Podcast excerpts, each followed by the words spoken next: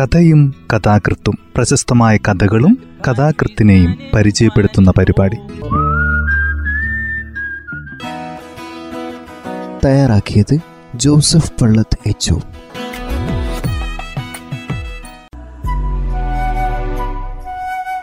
കഥയും കഥാകൃത്തും എന്ന ഈ പരിപാടിയിൽ ഇന്ന് മാധ്യമത്തിന്റെ ഞായറാഴ്ച പതിപ്പിൽ വന്ന ഫ്യൂണറൽ എന്ന കഥയാണ് അവതരിപ്പിക്കുന്നത്.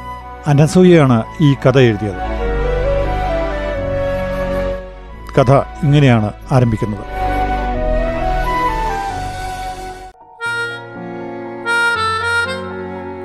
നീ എന്തിനെങ്ങനെ കിടന്ന് മോങ്ങണത്?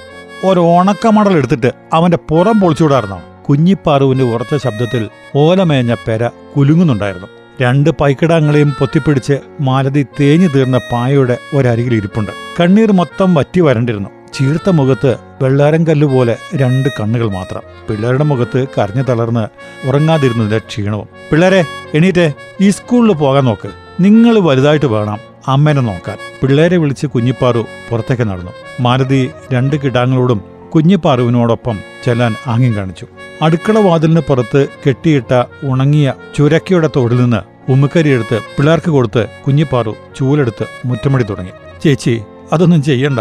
ഞാൻ എണീറ്റിട്ട് ചെയ്തോളാം. മലതി ഇടറിയ ശബ്ദത്തിൽ അകത്തുനിന്ന് വിളിച്ചു പറഞ്ഞു. അല്ലെങ്കിൽ തന്നെ വയ്യാത്ത നീയ്. ഇന്നലെ ആവശ്യത്തിന് തല്ലും കിട്ടിയില്ലേ? ആ കാലമാടൻ എങ്ങോട്ടാ വന്നിട്ട് പോയത്? മുറ്റമടി തുടർന്ന് കുഞ്ഞിപ്പാറ ചോദിച്ചു. നേരം വെളുത്തില്ലേ? ഷാപ്പി കാണും. മറുപടി പറഞ്ഞത് കുഞ്ഞിച്ചക്കനായിരുന്നു. നീ ആ പല്ല് തേച്ച് തീർക്കടാ.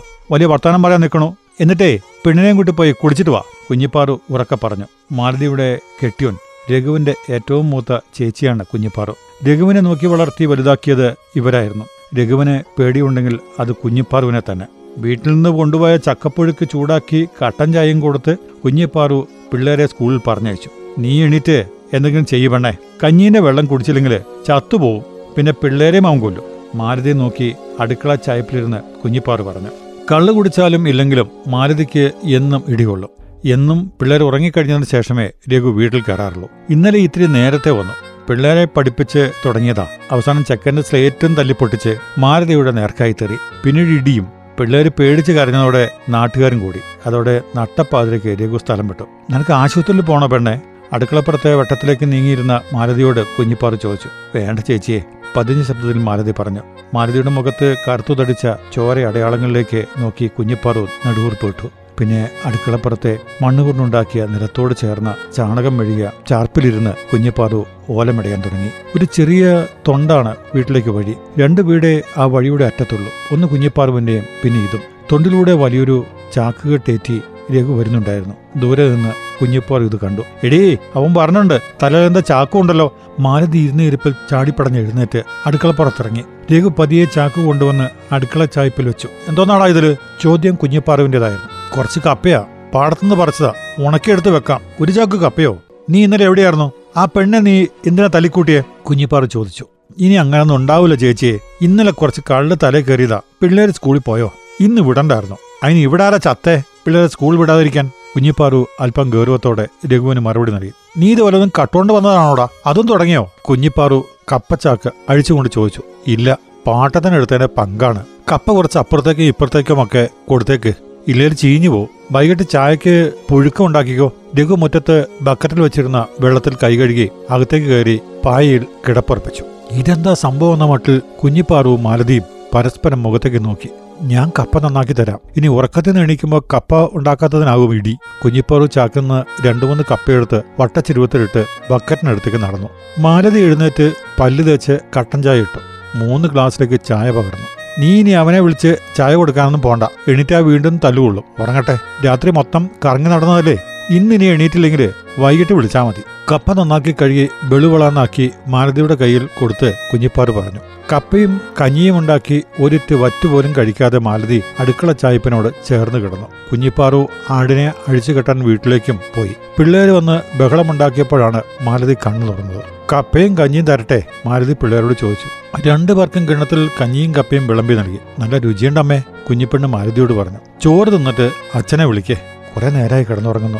മാലതി പിള്ളേരോട് പറഞ്ഞു. പിള്ളേര് വിളിച്ചിട്ടും രഘു എണീക്കാതായതോടെ മാലതി വിളിച്ചു. പിന്നെ കുഞ്ഞിപ്പാറു രഘു ഉറക്കത്തു നിന്ന് എണീറ്റില്ല.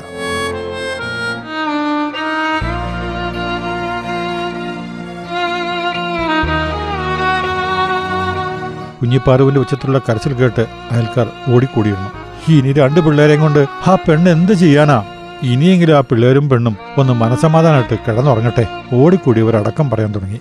എടിയേ ഈ കഞ്ഞിയും കലമൊക്കെ പുറത്തേക്ക് വെച്ചേ മരിച്ച വീടല്ലേ? ഇനി ചോറൊന്നും വെച്ചേക്കണ്ട. മൊത്തം പരതി നടന്ന ശേഷം അവിടെ കൂടിയ ഒന്ന് രണ്ട് പെണ്ണുങ്ങൾക്ക് കഞ്ഞിയും കലവും പാത്രങ്ങളും വീടിന് പുറത്തേക്ക് ഇറക്കി. ഇതെന്തോന്നാ കറി? ഇറച്ചിയാണെന്ന് തോന്നുന്നു. ഇറച്ചിയൊന്നുമല്ല കപ്പയാണ്. ദേ ഇവിടെ ഒരു ചാക്ക് കപ്പ ഇരിപ്പുണ്ട് രാവിലെ ഒരു ചാക്കും ചോന്നുണ്ട് പൂർണ കണ്ടതാ.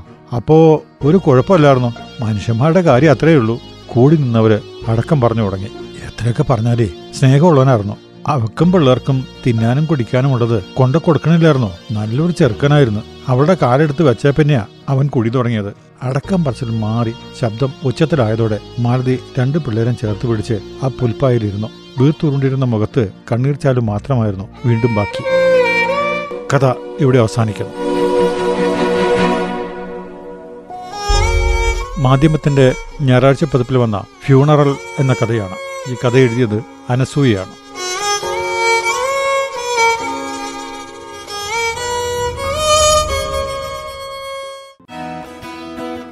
തയ്യാറാക്കിയത് ജോസഫ് പള്ളത്ത് എച്ച്